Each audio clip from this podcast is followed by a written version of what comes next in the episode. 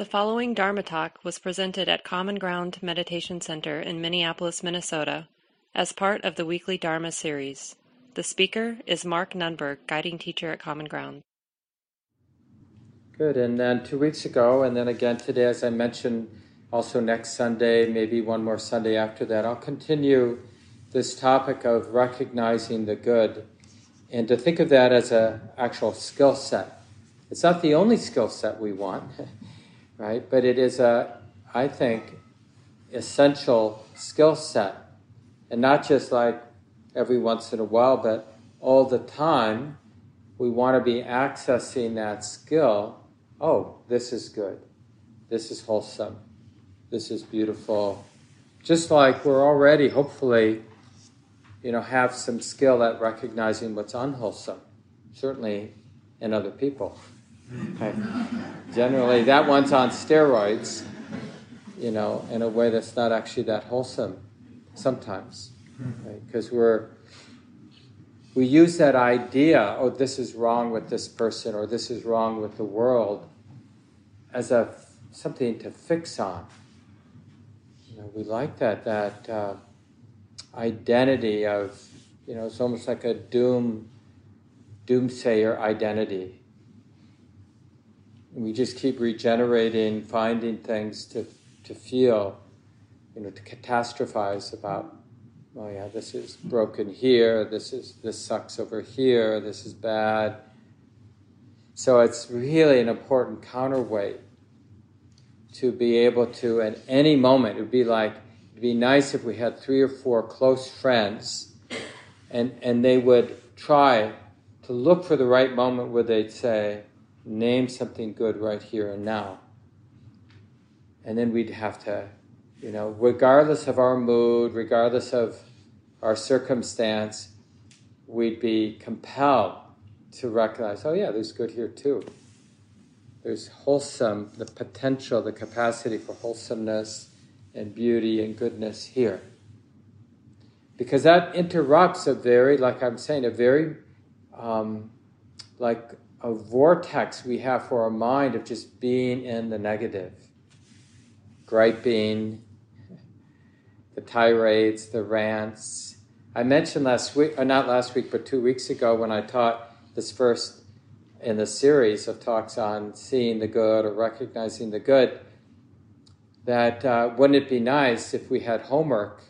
This was two weeks ago, so some of you maybe did the homework. You know, to sing a song of gratitude, or write a poem of gratitude, or write an essay, or give a talk to a friend about what you're grateful for.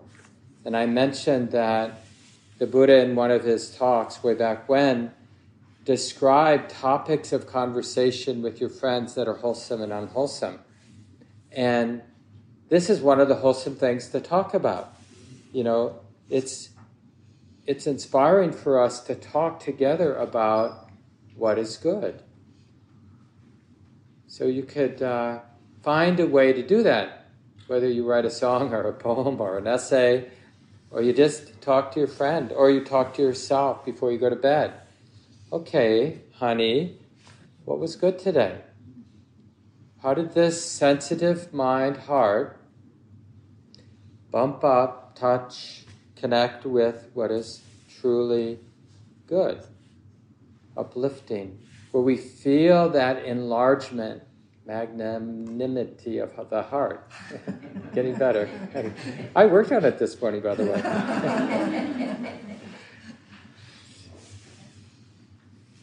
yeah, and, and really sense this heart that doesn't need to be protected, enclosed, defended, armored. And, and we're not asking that the world be a different place. The world is the way that it is. We have to deal with the world we live in. And obviously, there's meanness and ignorance, and injustice. There's a lot uh, that is imperfect in our world. But does that mean that with my heart, it has to be imperfect. You know, it has to be limited because the world is limited. And this is uh, part of our meditative journey. So it's both out in daily life, but in a, in a sense, in our meditation practice, where conditions are a little more protected, quieter, you know, generally when we pick a time and a place to do our meditation practice and a posture, we're coming up with a posture and a place and a time of the day where the conditions are relatively comfortable and protected. We're not doing this at the Mall of America or on the side of the freeway, right? We're really in a, whatever that place is for us, that time and the posture that works best for us. And then we're exploring, like, in these relatively wholesome, protected conditions, can the heart, will the heart be willing to be open in this more unconditioned way, not holding back, not acting out some fear, not acting out some neediness or acting out some controlling tendency, but just inclusive and open and loving and sensitive and interested, not neurotic. Right? So, and what we call a good set is a set where the wisdom in the mind recognizes to a greater degree the heart's capacity, the mind's capacity to be open, enlarged, expanded, not constricted.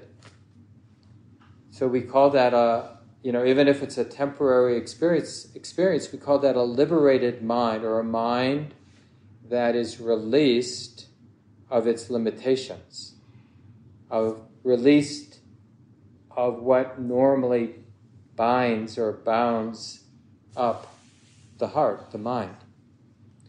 And we know this happens because all day long we're moving along that continuum, a mind that's not is bound up and constricted and tight, and a mind that's at least less bound up, less constricted, less tight, more open, more spacious, more allowing, and more connected. And, and we may initially, without a lot of uh, spiritual and meditative experience, assume that when the heart is in its more open state, that I must be more disconnected from the wild, imperfect world that I live in.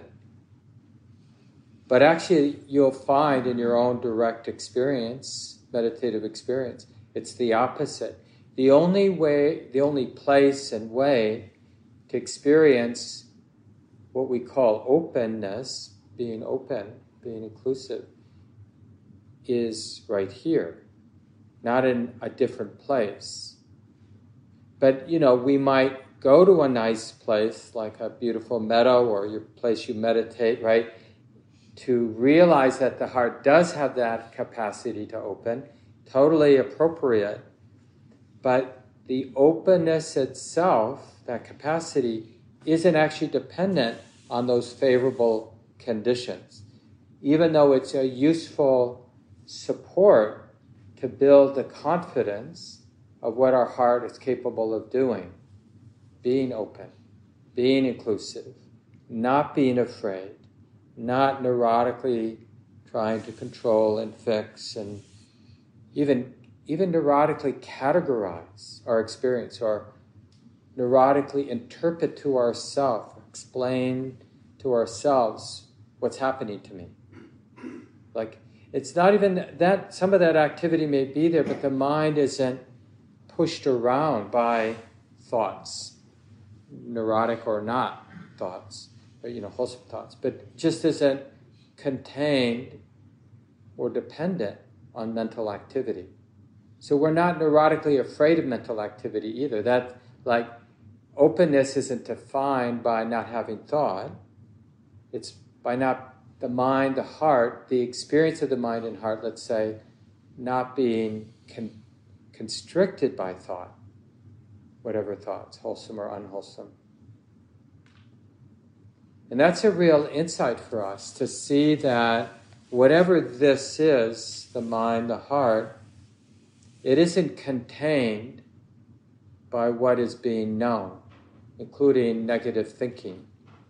But that's a very deep habit is when we do have negative, heavy, constricted thinking emotions, we imagine wrongly that the heart, the mind, or who I am is somehow defined by or constricted by that those negative thoughts and emotions. Isn't that how we experience negative emotions? We feel, in a sense, imprisoned, oppressed by the negativity of our perspective, our ideas, our emotions. We live inside of them.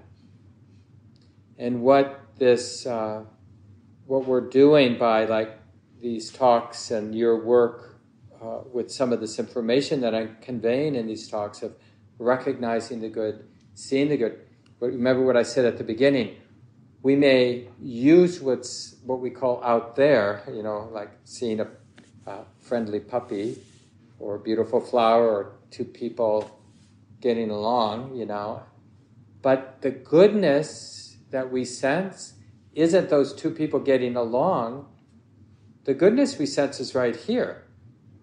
It was just a convenience to notice two people being really friendly with each other, and that reminded the heart, you know, something like, I don't have to be afraid. I don't have to be constricted. I can be open. Right? So that's, in a sense, part of our way to relate to this world of conditions of experience. It's like medicine. And our job is to use our experiences, internal and externally, uh, internal and external experiences, as a kind of medicine for opening the heart. So, like even now, those of you online, those of you in the room, you know, we could be using this experience to be reinforcing a sense of constriction and tightness, like, I can't believe, you know, I'm this number of years old, and I started my practice when I was so old, you know, and I'm never going to get this. I'm always going to be one of these neurotic, tight people, right? And so you could be basically complaining, doing that tirade, that rant to yourself about not good, never been good, never will be good, some version of that. And then you will have the experience you're having. And then if there's any wisdom, it will ask kindly, well, how's that working for you, you know, or for me? Not very well. But there's another way to be relating to the exact same experience, which is it's nice to be here. It's nice to be here with other people who are interested in recognizing what's good. It's nice to be reminded to recognize what's good. It's good to be reminded, oh, already there's goodness. You know, it's just like doing the practice. That's actually the way to listen uh, to Dharma talks. I don't know if people know, but generally, when someone's talking about the Buddhist teachings, we refer to them as Dharma talks. Dharma or Dhamma is that word means it has sort of different uses, but the way it is and the teachings that point to the way it is and the Buddhist teachings, those are kind of the three common ways that word is used. So, you know, when we're here in Dharma talks, the way isn't to the way to be here in a Dharma talk isn't to try to remember what the person is saying, but to just not everything, but some of what's being said can be directly turned into practice even as we're listening. Even as, you know, whether your eyes are open or closed doesn't matter. We can be sensing here the good. And what I wanted to emphasize today in this uh, series of talks on recognizing the good is something that's a little more subtle, but is so available. And I mentioned it several times in the guided instructions during the meditation time. Um, you know, just connect. Simply connect. Only just connect. You know, so finding, you know, so a few words for yourself, that's an invitation to recognize this is a way back to what is good, to aligning with what is good. Only just connect. and in a sense, I think appropriate sense, to have that appropriate fear, or uh, you know, maybe don't use the word fear, maybe use the word concern, just because generally we use the word fear to refer to that constriction in the heart. So, because there can be something similar to fear that's not constricting, like concern, like a wholesome concern, can be part of opening, like, oh yeah. Just like we're interested in connecting, we have an appropriate concern for all the little and bigger ways the mind, the habits of the mind justify not connecting, being disconnected, being numb, being in denial, turning away, not wanting to see, not wanting to feel. I mean, it is endemic in our culture, in our minds, right? I mean, just take a moment, each of us, let's take a moment and just reflect on our own, our heart's habits of disconnecting. You know, and the places in the life where we choose to disconnect.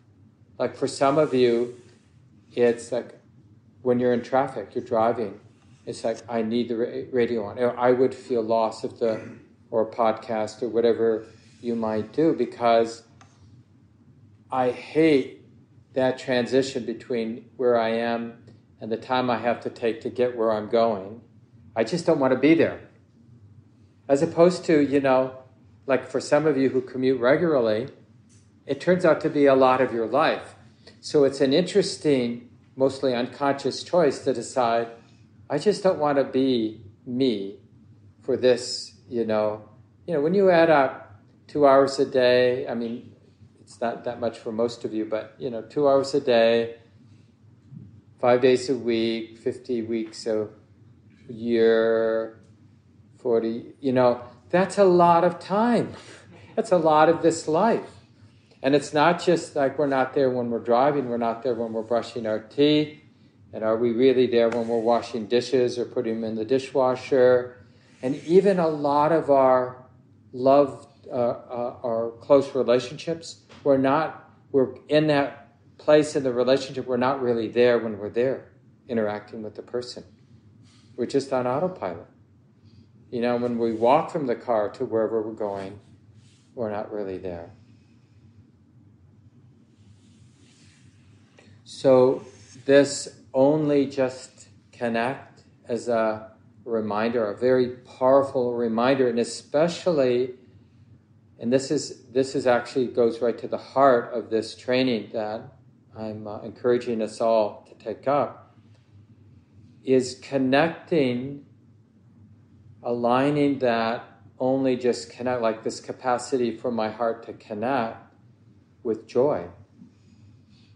And all my habits of not connecting with feeling the opposite of joy feeling that alienation that yeah, being cut off from life, life energy, dead. The Buddha even says this as if already dead. Negligence, which is, uh, you know, appamada is the Pali word, negligence, not being concerned about being open, not valuing connecting and being open, is as if already dead because we're, we're just habits acting themselves out, and a lot of them not, not very wholesome.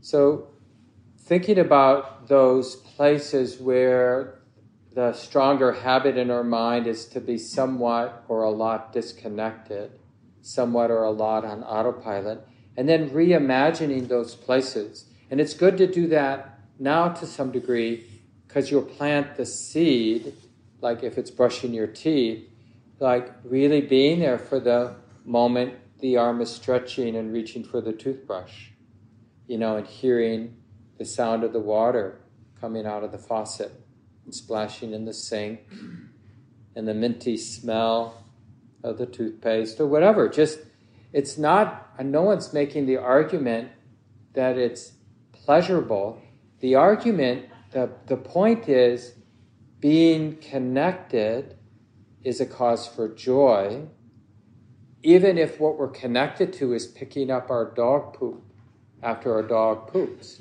right? So something unpleasant, but it's still joyful to be connected with that experience, even if it's unpleasant, and it's constricting to be disconnected from it. It's deadening to be disconnected, and it's enlivening to be connected, regardless of what's happening. But you don't have to believe me, right? We want to check this out for ourselves. And it's really, it just goes to the most pragmatic way to be living a life, which is just to be curious about, well, what sets joy in motion? You know, how do I actually connect with joy? How do I plant seeds for joy? If I live, if we live in a lawful universe where the arising here of joy and the arising here of alienation and disconnection and constriction, if that's a lawful arising, it happens because of causes and conditions, well, then of course I'm going to want to be attuned to that. And, and this is part of why only just connect is the cause for so much joy. Because what blossoms out of that that uh, capacity we have to connect is, in at least in the way the Buddha describes it, the most liberating and joyful thing, which is the deepening of understanding. So, as nice as it is to be loved and to love unconditionally, you know, in those moments when that heart of kindness and compassion is really uncontrived and expanded and beautiful. The deepening of understanding, like really understanding what this is, which allows us to engage, to show up in more creative and nimble ways. That deepening of understanding is experienced as the deepest kind, most subtle and deepest kind of joy or happiness. And you see, it fits with the deepest, most painful existential suffering is the suffering of disconnection and alienation. Imagining, you know, sort of the oh, poor me, all alone in a dark room. Or something like that, right? We have our own existential nightmare that we're pretty busy running from. And the thing is, running from it is what makes and reinforces the nightmare, of course, because what we run from, what we have to hide from, we, we only have to run and hide from something that's real and me, right? So, but anyway, that's sort of a side, something we can keep on the side. But what I what I really want us to sense is that the opening process itself, the connecting process itself, it reveals, in Buddhism we call it onward leading, because it reveals what to do with our life. Like it, it reveals what we say in Buddhism, the difference between what's wholesome and unwholesome. All of a sudden, a kind of earthy wisdom starts to gradually come online where all day long, the heart, the sensitive heart, is able to discern and sense what's helpful and not helpful, what's healthy and not healthy, what's wholesome and not wholesome.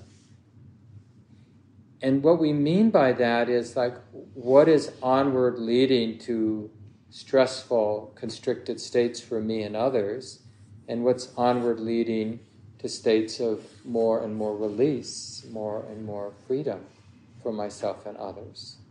How can I contribute? How am I able to contribute to healing? How am I contributing to the all of the dis-ease, all the stress, the hate, the greed, the disconnection, the delusion, right? And that earthy wisdom, you could even use, you know, it's It's a funny word for us these days, morality. But we could even use that word like the birth of morality, knowing the difference between wholesome and unwholesome, skillful and unskillful. And that is liberating to, to be able to, because now we're no longer helpless. Oh. So we're not doing what's wholesome because it's wholesome. The heart gravitates towards the wholesome because it's onward leading to release. And it avoids, refrains from the unwholesome because it itself is constricting and heavy and burdensome. So it's not about pleasing some external Santa Claus or impressing our friends, even, even though that is how we're often conditioned. You know, a lot of our initial morality, you know, when we think about ourselves, you know, as a six year old, seven year old, is we wanted to make our parents happy. Or, you know, depending on how you were conditioned, you wanted to make your parents unhappy. but but that sort of drove a lot, you know, and then it was our teachers, you know, maybe our friends. And that sort of stood in. You know, we wanted to be an upstanding citizen. We wanted to be seen as being an upstanding citizen. But real morality, that's not real morality, that's just trying to fit in. I mean, it does some good. I'm not saying it doesn't do any good. But real morality is when it's not externally dependent. It really is arising here in the heart, mind. And it's really that sense, that deeper sense of what is onward leading and what is leading onward to hell, hellish states, contracted states. And all of that depends on this only just connect. I think, I don't know if I mentioned it two weeks ago, but it's like collecting data. How does life work? What's what leads, you know, so when I am in that place of acting out anger and hate, you know, but I, I'm still valuing the only just connect. So then the heart connects to what it's like to be hateful. And it's really liberating because I see, wisdom sees, oh yeah, this is what leads to hell. This is not the way. That's what leads to the letting go of the identification with the hate, is seeing that it's not onward leading. Same thing with forgiveness. You know, the Buddha, in Buddhism, I mean, there are some places where it's talked about, but because it's it's sort of built in like why why forgive because not forgiving is not onward leading that doesn't mean we can always forgive or that we're ready to forgive. But we want to recognize like those places in our lives where we can't forgive. Oh no i can't go there. But you're not going there you're not going to forgive that person. It's not like a free gift to that person, it's a generous gift to yourself. What we're recognizing, you know, in those places of forgiveness is how my unwillingness to forgive is a dead weight here. Do I want to hold that dead weight? Is there a way to begin to let go of that dead weight, that dead weight of resentment? Right? And forgiving doesn't mean exposing ourselves to somebody that could cause us harm. It just means I don't I don't want to be that resentful person anymore. So I'm going to forgive you. I'm going to see that my hating you doesn't really add anything here. Doesn't really contribute anything. Doesn't lead to my well-being or your well-being. And my forgiving you doesn't mean that I'm forgetting that what you did caused harm. Or doesn't mean that I don't think that you have to be able to recognize what you did caused harm. It just means what we're doing is we're realizing that me throwing you out of my heart I may have to throw you out of my life, like stay away from you, but I don't have to have this knot, this constriction in my heart.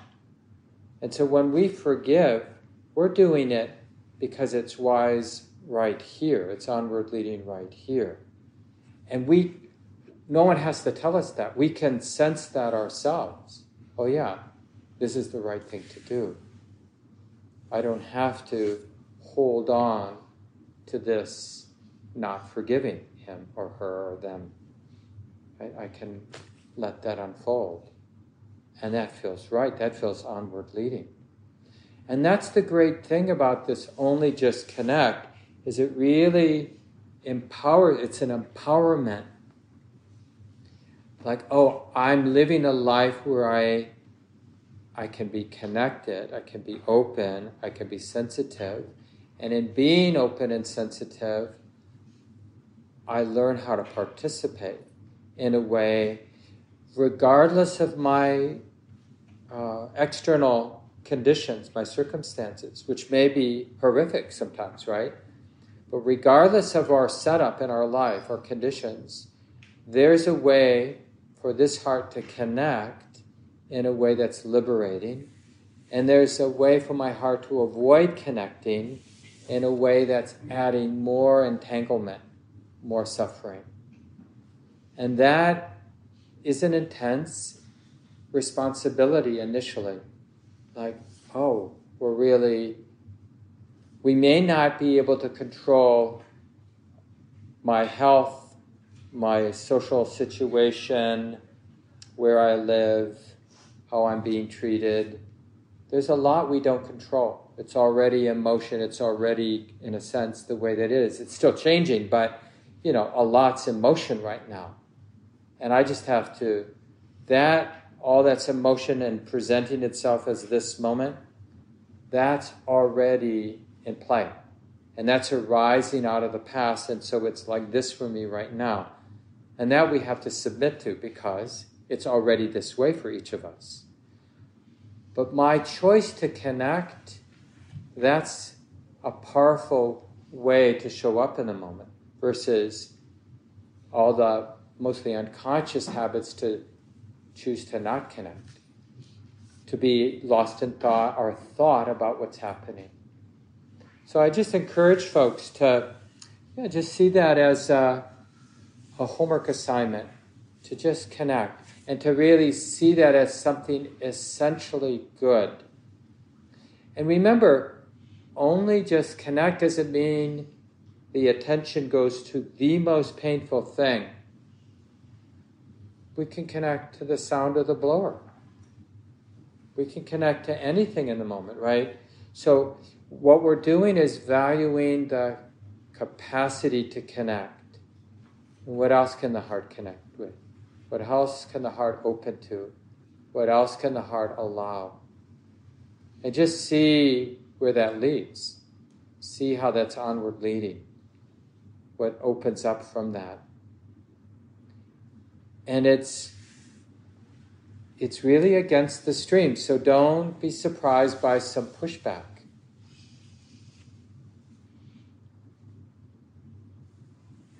You could experiment with simple things like uh, put your fork down in the middle of the meal and then just remember, oh yeah, only just connect.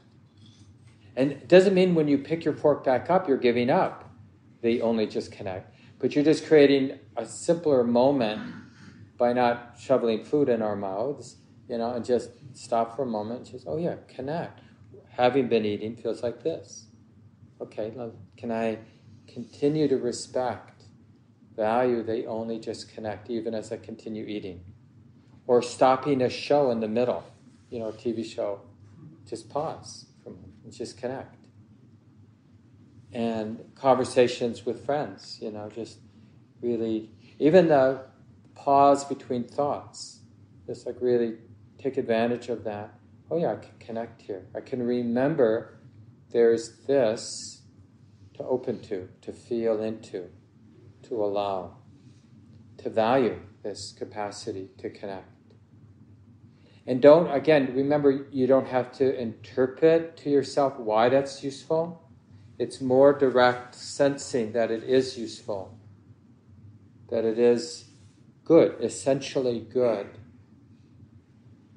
And you can feel good about that goodness. That's that expansive thing. It's, there's a feedback mechanism right there, just valuing the only just connect. This talk, like all programs at Common Ground, is offered freely in the spirit of generosity.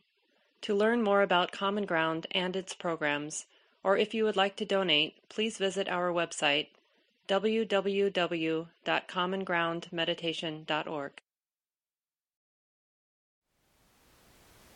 Thank you for listening. To learn how you can support the teachers and Dharma Seed, please visit dharmaseed.org slash donate.